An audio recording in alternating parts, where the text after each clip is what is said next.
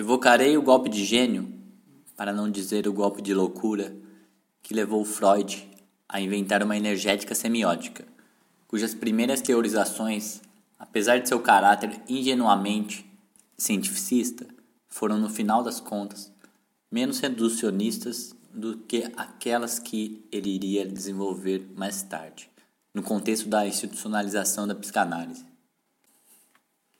Uma das ambições maiores de Freud foi descobrir que forma assume a teoria do funcionamento mental quando nela introduzimos a noção de quantidade, uma espécie de economia das forças nervosas. É paradoxal constatar que seus primeiros modelos de aparelho psíquico, inteiramente impregnados do vocabulário psicofísico de Fechner e das concepções fisicalistas de Helmholtz e de Brücke, com coisas do tipo atenção sexual física acima de certo nível, desperta libido psíquica, que então induz ao coito. Esses primeiros modelos foram elaborados ao mesmo tempo que ele se lançava na exploração dos abissos do inconsciente.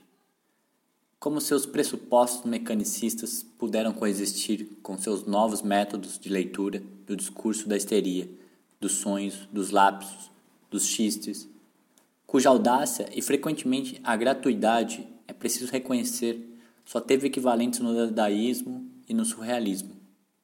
Notemos, por exemplo, a seguinte passagem da Interpretação dos Sonhos. Insisto que para analisar um sonho seja abandonada toda e qualquer espécie de julgamento fundado sobre algum grau de certeza e que, por outro lado, se tem uma total certeza de que um fato desta ou daquela espécie possa ter se produzido no sonho. Sem dúvida, a construção cientificista, da qual Freud nunca se livrou, teve como principal função imunizá-lo contra as rupturas de sentido demasiadamente brutais, as quais o expunham. Então, não só sua escuta da neurose, mas também sua autoanálise. Seja como for, e mesmo que ele não tenha mantido em seus modelos ulteriores interações tão diretas entre os fluxos energéticos e a vida psíquica inconsciente, continuamos a encontrar na base de seus diversos edifícios teóricos dispositivos que se entrelaçam de maneira cada vez mais metafórica, mas também cada vez mais insidiosa, componentes energéticos e instâncias de representação mental. O assim chamado modelo da primeira tópica propõe o engendramento do inconsciente a partir de uma dinâmica de recalque das representações ligadas a um curioso tipo de pulsões, que associam dois níveis. Primeiro, um somático, que coloca em jogo uma pressão energética cuja natureza não é muito definida, mas que parece ser de ordem bioquímica.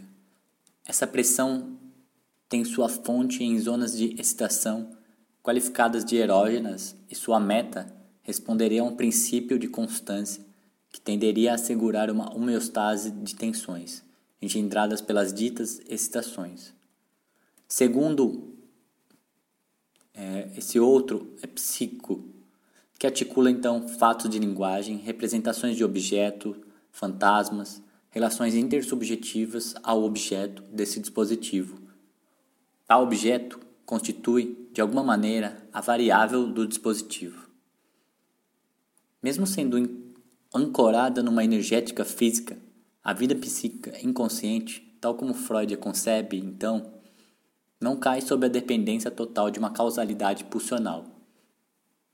Em troca das distorções que o processo primário a faz sofrer, deslocamento, condensação, determinação múltipla, alucinação, ela é capaz de imprimir à libido diversos tipos de inibição, de desvios, de sublimações.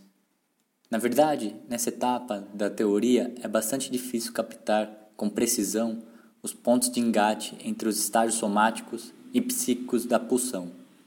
Não se sabe ao certo se esse curioso míssil está destinado a permanecer plantado no solo somático, contentando-se em emitir afetos e perturbações no céu das representações, ou se, ao contrário, ele já é parte integrante do mundo psíquico, no seio do qual é chamado a evoluir.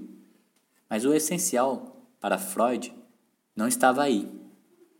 O que importava a Freud era estabelecer vias de passagem entre a libido sexual e os efeitos de sentido.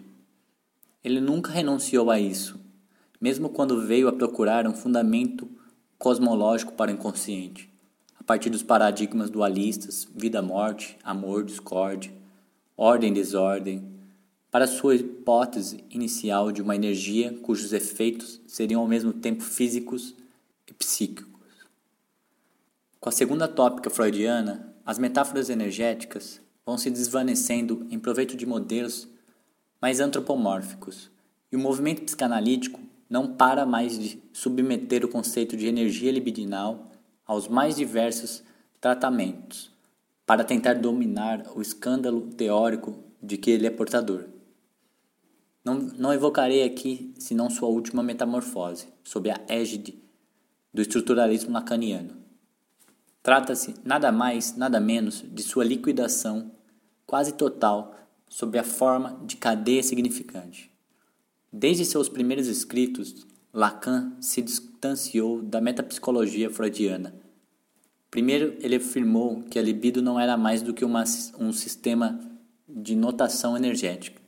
Depois, reduzindo a própria termodinâmica a não mais do que um jogo de significante, ele chegou a denegar até seu caráter de fluxo, para fazer dela um órgão da pulsão, que por sua vez se metamorfoseava em tesouro do significante.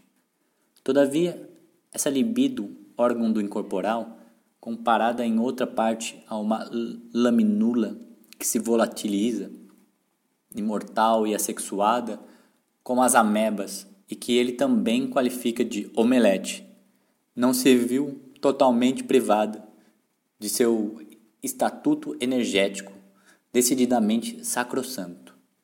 Porém, ao que parece, não se tratava senão de uma energia bastante particular, pois era suscetível, como nota Lacan, de uma quantimetria que é tanto mais fácil de ser introduzida em teoria quanto útil, pois nessa energia só são reconhecidos alguns quantas de constância. E acrescenta Lacan, sua cor sexual, tão formalmente mantida por Freud como inscrita no mais íntimo de sua natureza, é cor de vazio, suspensa na luz de uma ânsia.